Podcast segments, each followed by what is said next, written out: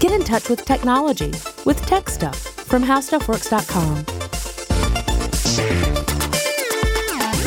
Hey there, and welcome to Tech Stuff. I'm your host, Jonathan Strickland. I'm an executive producer with How Stuff Works, and I love all things tech. And it's time to start a new short series.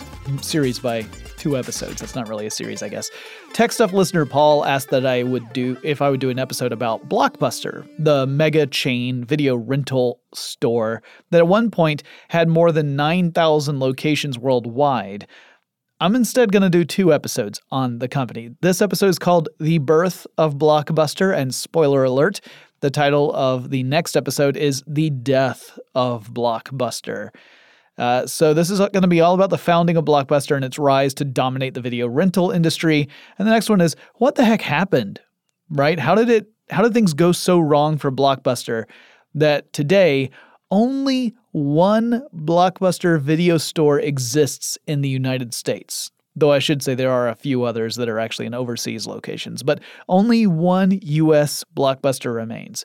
So we're going to find out together. Let's dive right in and stop delaying. Wow, what a difference!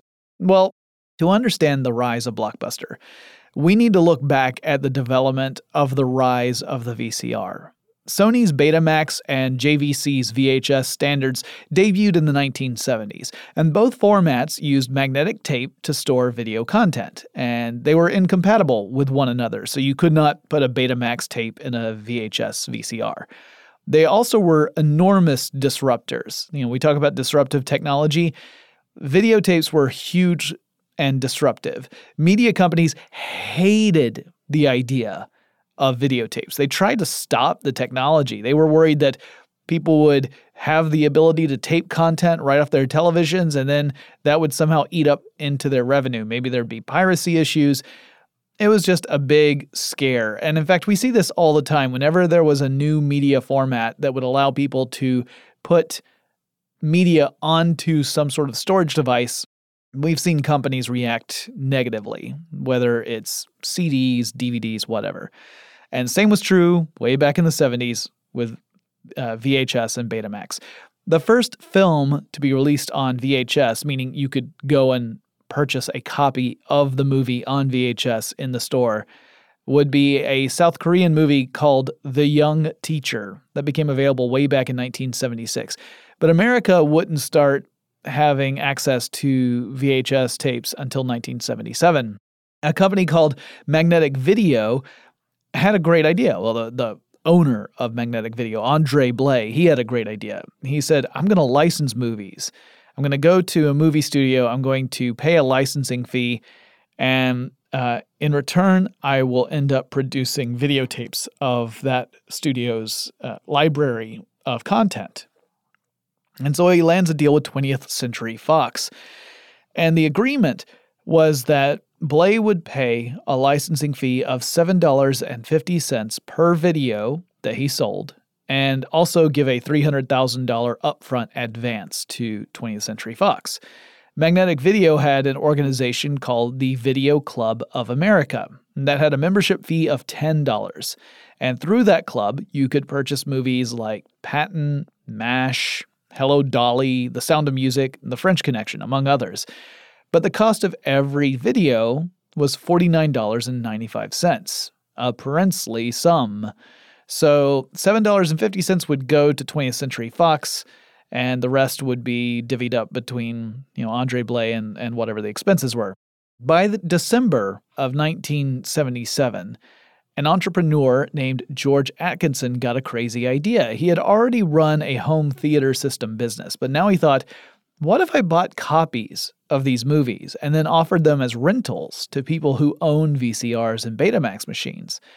I could get uh, a lot of money this way. I could generate a lot of revenue. It's going to take a big upfront cost because you have to build out the inventory, you have to pay for all those videotapes.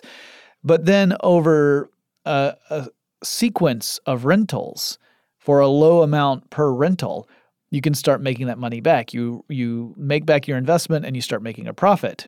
Atkinson opened up a 600 square foot storefront he called Video Cassette Rentals. and he would later rename it the Video Station. It was on Wilshire Boulevard in Los Angeles, California. And that's when the video rental business was born. Atkinson was a pioneer in this space, and he would even franchise his idea. He would uh, license that out to other small business owners. Now, the media companies again hated this idea, but the, the license agreements they had made for videotapes, they were intended for home sale, right? They were meant for the home theater enthusiast to go out and purchase a $50 videotape of a movie. But copyright law was pretty clear. There was nothing illegal about what Atkinson was doing. He was his rental business did not violate any laws. So while the movie studios didn't like the idea, they couldn't legally stop it.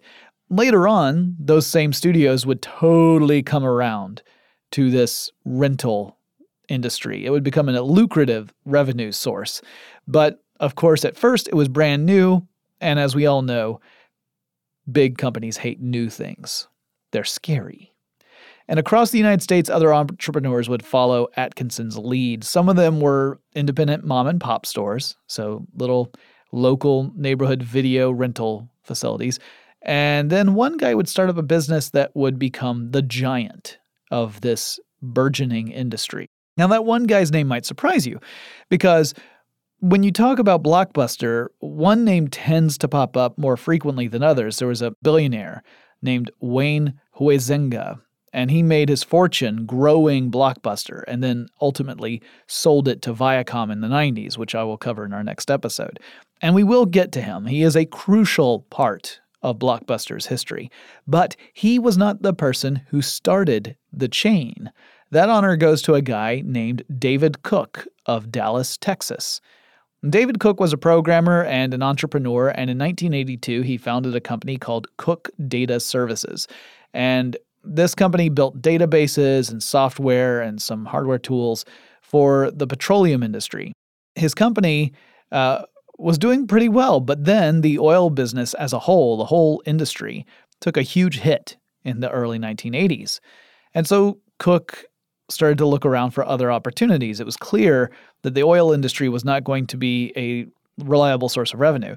His wife, Sandy, loved film, and she said, maybe you should look into video rental operations because we're starting to see these businesses pop up and I think you could probably do a really good job with it. So Cook began to do research. He began to look into the business of video rentals. And he saw that most video stores were actually pretty small operations. They were limited to an inventory that represented some of the biggest movie titles because the cost per video was pretty high so it was prohibitively expensive to aim for a really large inventory spanning niche genres and interests, right? Like if you sit there and say to yourself, well, ET is going to be huge, so I want to make sure that we have plenty of copies of ET. That's a bad example because of how long it took ET to get to the home video market, but just assume that we're talking about something that was available in 1985. So you say, I, I want to have a whole bunch of copies of that because it's a big, big uh, name. But there's this other smaller film, maybe let's say it's Eraserhead. You know, it's a David Lynch movie, and people have heard about it, but most people think of it, oh, that's that weird art house kind of film. It, I don't understand it. It's very independent and strange and surreal and, and absurd, and I don't. That's not for me. And so a lot of these video rental stores would ignore those other titles and just focus on the really big, most recent ones. But Cook thought there might be a way of appealing to a broader audience by including those titles. He also noted that a lot of video stores had a pretty clunky way of actually renting titles. Movies typically would not be kept on shelves because there was a very legitimate fear that customers might come in, see a videotape on a shelf, get some sticky fingers, slip that video cassette into a bag and just walk right on out. And then next thing you know, they have the latest copy of the uh, most recent releases. And so that was something that you typically wouldn't see in your normal video rental stores. You would you might see cases, but there'd be no videotapes inside. You would have to take it out to the desk and then they would have to go find a copy of that movie and they would have to do the whole checkout process, which typically was not automated. It was laborious, it was slow, it was not good customer experience. So in 1985, David Cook decides he's going to take a stab at this, and he opens up what would become the first blockbuster video rental store. Uh, this was still under the umbrella of his company Cook Data Systems. He bought an inventory of movies and opened a store space, and that inventory included 8,000 tapes, which represented 6,500 different titles. And remember, each of those is costing quite a bit of money per go. We're talking like around 50 bucks per tape, sometimes 60. Depends on the the t- title and the uh, movie studio, but you multiply that by 8,000, that's a lot of money. But it gave his store a much larger selection than most other stores and was significantly bigger to the competitor that was geographically closest to him. So he had an incredible advantage just from an inventory perspective. Cook also would outfit every single tape with a special magnetic strip and he mounted sensors near the door of his shop to discourage theft. So if you took the tape through those sensors, an alarm would go off and Cook would know, or his employees would know, that someone was trying to lift one of those videotapes. Um, I remember this setup vividly because I remember you would go to rent the tapes, and the process would have the clerk actually put the videotape on the other side of the sensors uh, on their side of the counter. So you'd have to, you know, you'd have to complete your transaction, walk through the sensors, pick up your movie, and then you could leave. So good times. Uh, that st- it was still in in uh, in place when I was renting movies or when my family was renting movies in the late 80s. He also incorporated a database that could actually keep track of all the rental titles. So, pulling a, a, title up on the system would tell you immediately where it was, whether it was out for rent or if it should be in the store. So, he could keep track of where everything was at any given time. It also meant that he could see which titles were getting rented more frequently. And if necessary, he could order another copy of a title if it was proving to be uh, incredibly popular and consistently checked out. Checking out titles was actually computerized and automated as well. That was a huge advantage over other video rental stores. So a customer would first have to become a member of the store. You couldn't just rent anything, you had to first apply for a membership card. And you would get a membership card for, you'd pay a fee, get a membership card that has a unique barcode on it that's tied to your account. So you have a customer profile and whenever you scan your membership card, it links whatever transaction you are doing to your customer profile in Cook's computer system. And every videotape would also have its own barcode. So if you wanted to check out a video, you'd bring it up to the front. The clerk would scan your card, they would scan the video. This links the video to your profile. It tells the system, hey, Jonathan has rented Big Trouble in Little China for the 80th time. So Jonathan's got Big Trouble in Little China uh, on rent, and we know it's going to be due in X number of days. So that way they could actually keep track of all that information too. And it meant that if you kept the movie longer than what the membership agreement allowed you to, you'd end up having to pay late fees, which would become a very important part of Blockbuster's revenue model, as it turns out. The business was a smash success. According to Cook, the night they opened, they had to close off and lock the doors to limit the number of people who were coming in and overcrowding the store.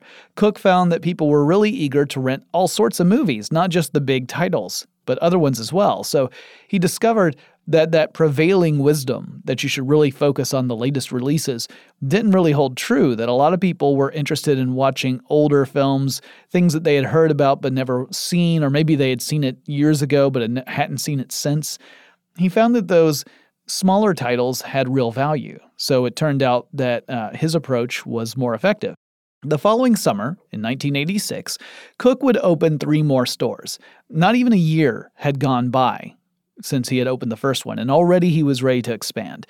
He also changed the company over to become Blockbuster Entertainment Corporation in June 1986. Things were looking up, and Cook was seeking investment in the form of an IPO to fund this expansion because it was expensive.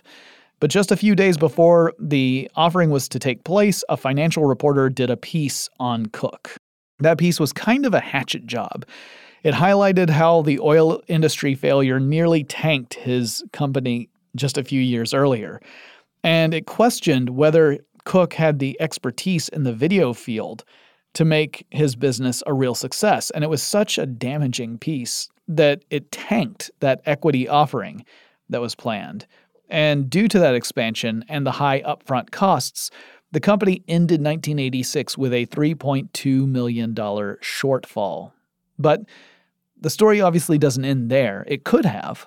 This could have been the end of Blockbuster, and we never would have talked about it. The name never would have risen beyond Dallas, Texas, and we would just be ignorant of it. But of course, things did not go that way. I'll talk more about what happened in just a second, but first, let's take a quick break to thank our sponsor.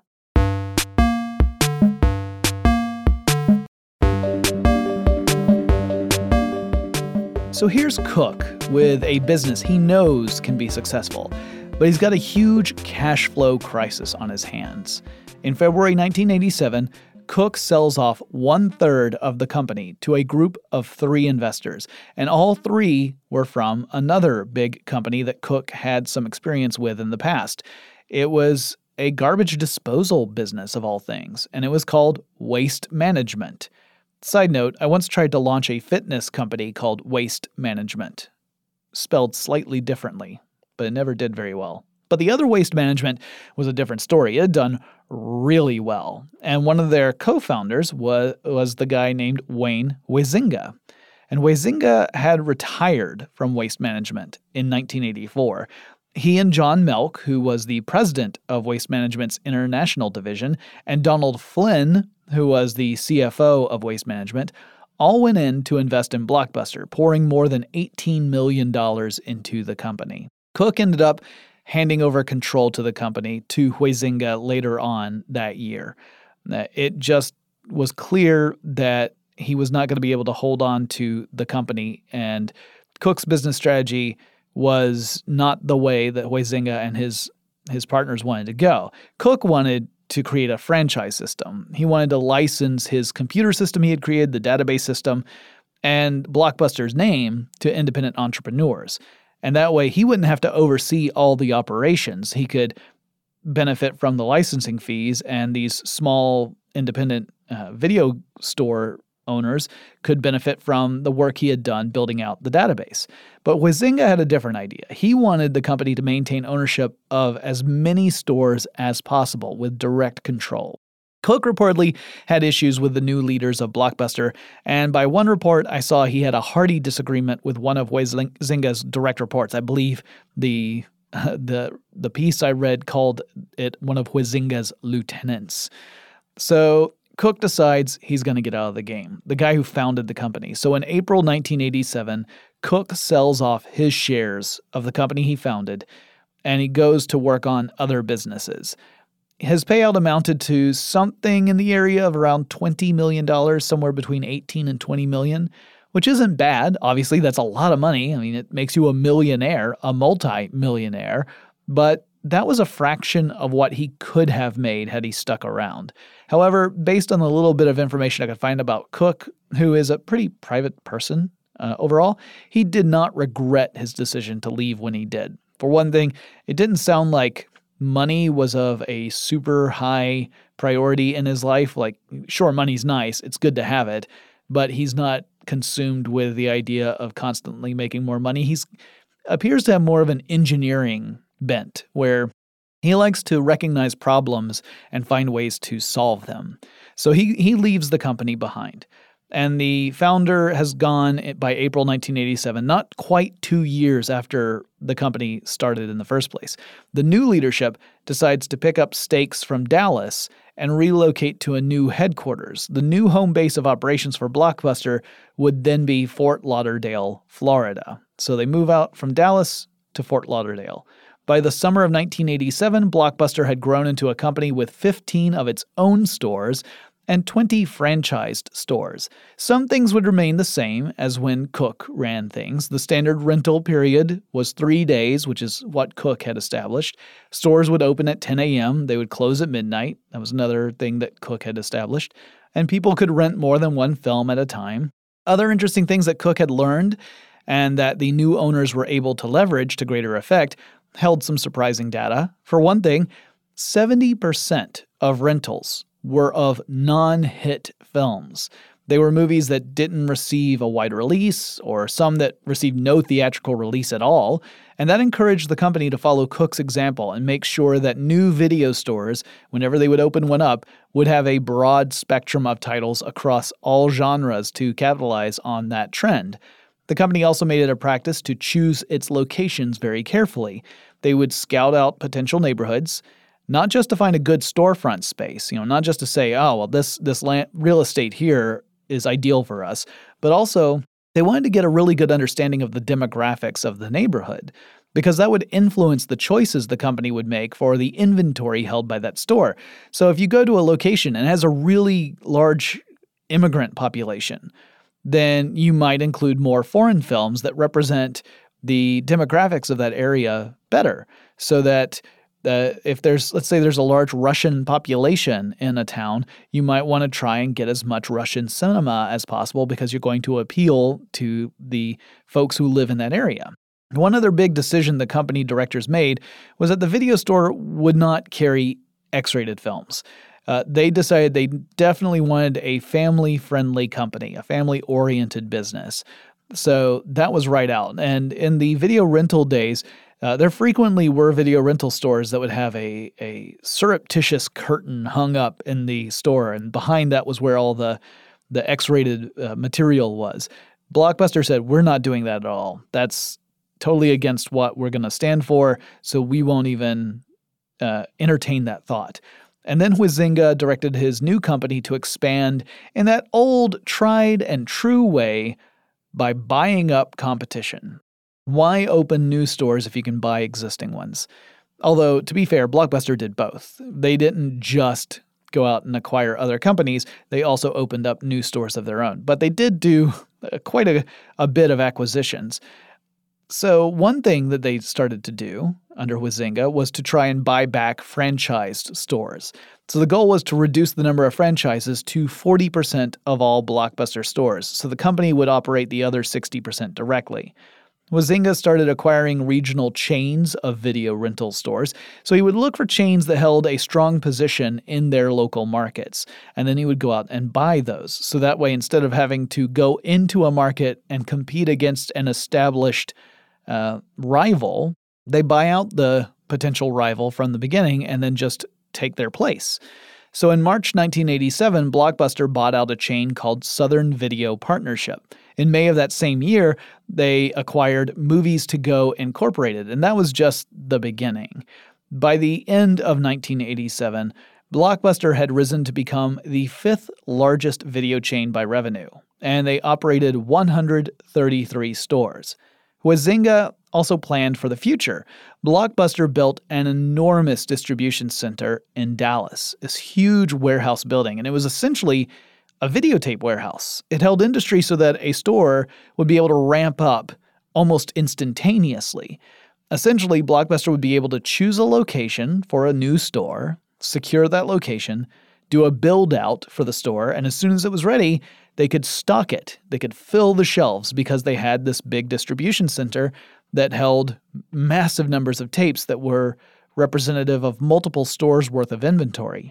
In March 1988, Huizenga led the charge to acquire another video rental company called Video Library Incorporated, which was based out of San Diego, California, and had 43 locations at the time of the acquisition. Blockbuster paid $6.4 million in cash, plus some stock.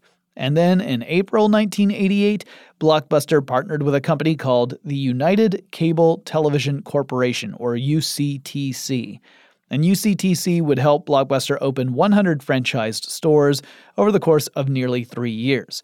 UCTC also purchased 20% of ownership in Blockbuster, uh, although they would not retain all of that percentage, that stake, over the years. By the end of 1988, Blockbuster Video had more than 400 stores and was already the largest video chain rental company in the United States. So it hit number one status just three years after it had launched, and just really just one year after Huizenga took over. And it was still getting bigger. To celebrate the new year in 1989, Blockbuster made another big move. they made a bid for a company called Major Video, which was based out of Las Vegas, Nevada. Major Video was the fourth largest video rental company in the United States, and the deal was made official for $92.5 million. Blockbuster kept buying up competitors and companies that were running Blockbuster franchises and brought those stores back under the direct control of Blockbuster Corporate. By the end of 1989, just two years after Huizenga and his crew took over operations, Blockbuster had grown to more than 700 stores. Sales had tripled, and profits were almost four times larger than they had been before Huizenga came on board. The company's market value was seven times more than it had been before he came on board. And then the company hit a little roadblock. This is what we call a cliffhanger. I'll tell you what that roadblock was in just a second, but first, let's take another quick break to thank our sponsors.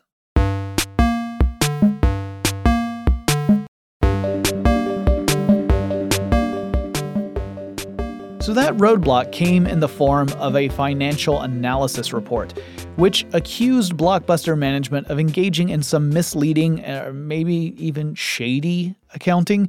According to the report, Blockbuster was hiding its expenses by spreading them out over long time frames. The company would end up spreading out the cost of acquiring and building stores over a 40 year period. The implication there was that the company was planning on operating those businesses for at least 40 years to generate revenue to cover those costs. And Blockbuster was also spreading out the cost of actual videotapes. They said, well, we're paying for videotapes over a three year period. So when we make a big purchase, uh, we are giving ourselves three years to recover that. Now, according to the analyst who wrote this report, that was not realistic because a three year old tape would not hold the same value as a new tape and not generate as much revenue. So you would see a decreased or, or diminished returns on rentals, right? You uh, make a, a video available, and if it's a new film, it might be very much sought after over the course of the first couple of months of it being out. But that would start to taper off. And it was true that a large percentage of rentals were coming from smaller films, but it didn't mean that the same smaller film was constantly being rented, right? A, a single title might only get rented once or twice a month. It's just collectively across all of those small films, there was a lot of rentals going on.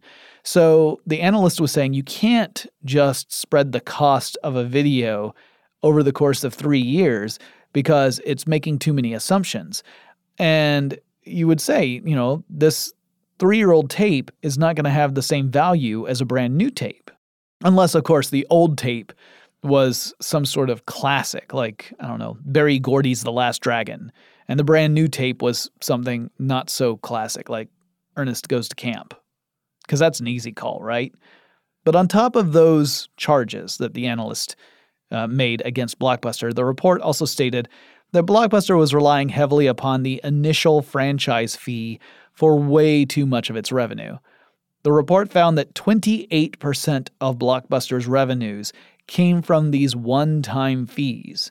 So nearly a third of all revenue that Blockbuster was making came from this franchise fee that would be paid one time by each franchise. In other words, in order to keep that amount of revenue steady, you would have to open at least as many franchises the next year, right? If you make 28% of your revenue from these one-time fees, if you don't ma- if you don't open as many franchises or more the following year, you're going to have a decrease in that percentage of revenue and you need to make it up somewhere else. So, this would create a business plan that was incredibly aggressive and probably unsustainable because at some point you're going to hit maximum market penetration. You are not going to be able to open up more franchises because the market would be saturated. There would already be enough franchises in various regions, and there wouldn't be enough demand to open up another one. So you can't count on one time franchise fees to be a third of your revenue. It was a short term strategy, according to this analyst. And because it was making up such a significant percentage of revenue, it was a big warning flag. Blockbuster had a prompt response to this. Well, first of all, their stocks took a hit, their stock price dipped because this report was pretty damaging. But their swift response was this I don't care. Yep, management remained defiant. They refused to change the way they operated. They said, This is how we do business, and we're seeing a lot of success, so go for a long walk off a short pier. Gradually, the stock price recovered because, sustainable or not, Blockbuster's strategy was inflating the company's value. So the company's value was increasing, even if on the long term, this strategy could not sustain itself. Maybe someday that would all come crashing down, but in the short term, Blockbuster stock looked like a surefire ticket to profits. The company was dominating the home video space, and home video itself was performing like gangbusters. Not only were people eager to get their hands on movies that they might have missed during initial release, it also opened up a new industry where studios could either choose to offload titles to home video instead of going the theatrical release route, or even purposefully make movies with the intent of making them direct to video titles. Blockbuster had another hiccup in November 1989. That's so I got to backtrack a little bit. I mentioned earlier that they entered a partnership with United Cable Television Corporation. Well, in 1988, United Cable Television Corporation merged with United Artists Communications Incorporated and they formed a new company called United Artists Entertainment Incorporated. And now United Artists was the largest shareholder of Blockbuster. Following the merger between those two companies, United Cable Television Corporation and United Artists Communications, United Artists wanted to restructure, right? They had just merged two companies together and now say we need to streamline, we need to get rid of any redundant departments or systems and find out what works best for us as an entertainment company and streamline stuff. Part of that meant selling off the 28 blockbuster franchises that the company owned and operated, and also divesting itself of the shares it had of Blockbuster, which by that time made up about 12% of all shares in the company. That again raised questions about Blockbuster's business plans. Would the company be able to operate the way it had been indefinitely, or was this the tipping point? Management saw one surefire solution to the challenges they were facing. Because expansion in the United States was slowing quite a bit in part due to saturation, right? There were a lot of markets that already had enough video rental stores to support that population. So growth in the United States was getting increasingly challenging. But overseas markets presented huge opportunities. And I've seen this happen with other companies, including companies I've worked for, where a company reaches a really big size within one country, and then growth is just really hard to do because you've already grown so much in your home country, you get you don't really have room to get bigger. So investors still want a return on their investment, right? They still want to make a profit from investing in the company. That means that the company ha- has to not just do well, it needs to grow year over year in order for investors to get a return on that investment. This is why we see so much emphasis on growth, not just performance, but how much did you grow this year compared to last year? So you are left with some hard choices. You can try to create more customers in your home country, but that gets more challenging the longer you go because the larger you get, the fewer, the smaller the pool is, right? The fewer number of non customers you have. And it gets harder and harder to convince those to become customers. Sometimes it's impossible. Your other choice is to try and expand into other countries, and Blockbuster chose the foreign market strategy. John Melk, one of the three investors who came over from Waste Management back in 1987, traveled to the United Kingdom and he opened up a British subsidiary of Blockbuster. The uh, store that he opened up in South London was called The Ritz. And once again, Blockbuster went on a really aggressive path to open as many stores as possible. Before 1989 had ended, Blockbuster had more than 1,000 stores. And by June 1990, they would have more than 1,200 stores in the United States alone. So they were still opening up locations very, very quickly. And even though the United States was a tougher market, they were still opening up more stores there. The company also created ad campaign partnerships with fast food restaurants, you know, make a night of it, dinner and a movie, that kind of thing. And they continued reaching out to new markets like Japan while continuing the old practice of gobbling up other video store chains, particularly big ones that were struggling to compete with Blockbuster. But while the company was growing in size, it was seeing earnings growth decrease year over year. So it was growing, but it was growing at a less accelerated rate. It's hard to say. You know, you're you're not getting smaller, you're just not getting as big as quickly. So the video rental business looked like it was losing some steam. Uh, in 1988, Blockbuster's earnings were up 114% from the 1987 numbers. So 1987 to 1988, earnings increased by 114%. From 88 to 89, earnings increased 93%. So a drop in the growth rate. They're still growing, just not as fast. The 1990 uh, numbers were even more dramatic. So from 89 to 90, it was a 48% growth rate. So it went from 114 to 93 to 48. So each year that was going by, the company was getting bigger by the number of stores and the amount of money it was making, but the earnings growth wasn't really keeping pace with the expansion of the company. Like they were opening up more stores and more franchises, but it was a diminishing returns on the amount of earnings. Huizenga had an interesting explanation for the decline in growth. He said the Gulf War was to blame. Specifically, he said people were watching the news more frequently rather than watching movies, and so television was sapping his customer base. At least that was his take on it. So he's saying no one's coming out to rent a movie because they are glued to the television to see what's going on with the Gulf War. Blockbuster was starting to see some new competition too.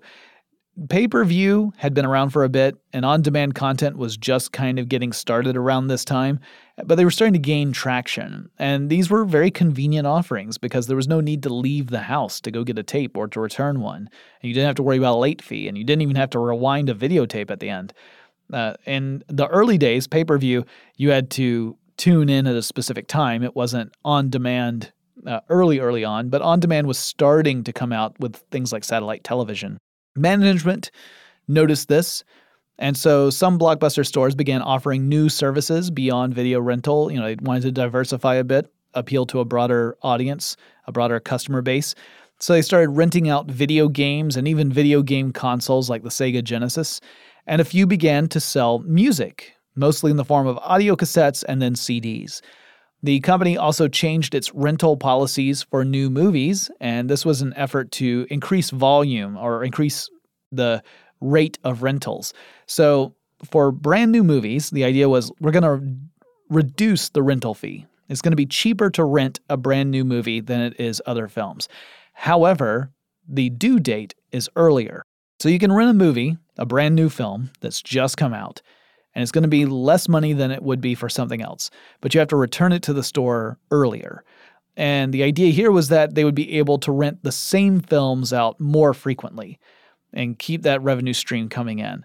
Blockbuster also began to look around in the retail world for senior level executives with a lot of experience in retail to bring them on board and enhance company leadership because you know the guys who were in charge they all came from waste management they wanted to find other people who had this bigger ex- big experience with bigger retail companies to help advise uh, the senior level of management. By 1991, Blockbuster had stores in numerous countries, including Spain, Venezuela, Japan, New Zealand, and more. Philips Electronics would invest more than $60 million in Blockbuster, in 1991, and across the company, Blockbuster made $1.5 billion in sales. Now, that is a phenomenal amount of money $1.5 billion in sales. However, when you look at earnings, while they sold $1.5 billion worth of product, they earned only $89 million out of 1.5 billion in sales. That's amazing. You know, to, to have a 1.5 billion in sales but your earnings are $89 million. That shows that the, this was a very expensive business to be in. The those upfront costs of opening up those stores, the acquisition cost was incredibly high. So Huizenga and company, they were really growing very quickly, but they weren't making that much money once you factored in all the costs. Compared, comparatively speaking, I mean, $89 million is still a huge amount of money. It's just dwarfed by $1.5 billion in sales. In 1992, Blockbuster would make more acquisitions in video rental stores, no surprise there. same as it ever was. But the company also entered a new phase. It acquired companies called Music Plus and Sound Warehouse. Uh, this warehouse is spelled W H E R E. And this was an effort to expand Blockbuster into a multimedia company that not only rented videos, but also would act as a music store. So expanding that cassette tape and CD business they had started earlier. Blockbuster also formed a partnership with Virgin Group. That's the UK company that uh, is a big media company over in England. And the goal was to create mega stores. Huizenga had a vision of these huge box stores that you would go into, kind of like the big electronics or, or big uh, media stores, things like think about um, Best Buy or Circuit City, something like that, but really big store. And it would offer not just video rentals, but it would also sell stuff like it might sell movies, computer software, video games, music, and even have like a, an arcade type experience uh, with virtual reality attractions. That was his idea and he had sort of a prototype uh, open up in Florida, but it never really took off the way he had planned. Huizenga also had a uh, interesting idea that foreshadowed the digital media age. He ended up uh, starting a project with IBM. He, he worked with folks over at IBM. He wanted them to develop a system that would uh, burn music tracks to a CD very, very fast. And the idea he had was that customers would come into his store, they would be able to go up to this machine and they would be able to browse through a huge digital database of songs. And then they'd be able to select songs from that digital database, which would then get burned to this CD. You would get a custom mixed CD made up of the tracks that you had chosen from all these different albums. As it turned out, music studios were not too keen on that idea, just as they would heartily resist the digital revolution in music a couple of years later. Uh, so there was a lot of of uh, disagreement on that particular approach. In 1993, Blockbuster had more than 3,400 stores around the world, and about a thousand of those were in international markets. Huizenga purchased controlling shares in a movie and television production studio called Republic Pictures. That one owned a large library of films and TV series, and they also bought nearly 50% of the shares in Spelling Entertainment. That's a television production company. And that set the ground for what would happen in 1994, which we could call the beginning of the end. In the next episode, we will cover that. We will talk about the death of Blockbuster, how it went from this enormous peak, and we haven't hit peak Blockbuster yet. It continues to grow uh, unsteadily, but it continues to grow until things kind of come to a crashing halt. That'll be in our next episode. If you have any suggestions for future episodes of tech stuff, whether it's a company, a technology, a person in tech, uh, maybe it's just a specific product that you think needs to have a good profile, let me know. Send me a message. The email address is techstuff at howstuffworks.com or drop me a line on Facebook or Twitter. The handle at both of those is techstuffhsw. Don't forget, we have a merchandise store over at teepublic.com slash techstuff. Go get yourself a Tech Stuff coffee mug. Be cool, like me. And remember, everything you buy there, you know, a little bit of that comes to the show, so you help support the show, and you end up with something cool for yourself, which is awesome. And don't forget to follow our Instagram account. And that's all for me today. I'll talk to you again really soon.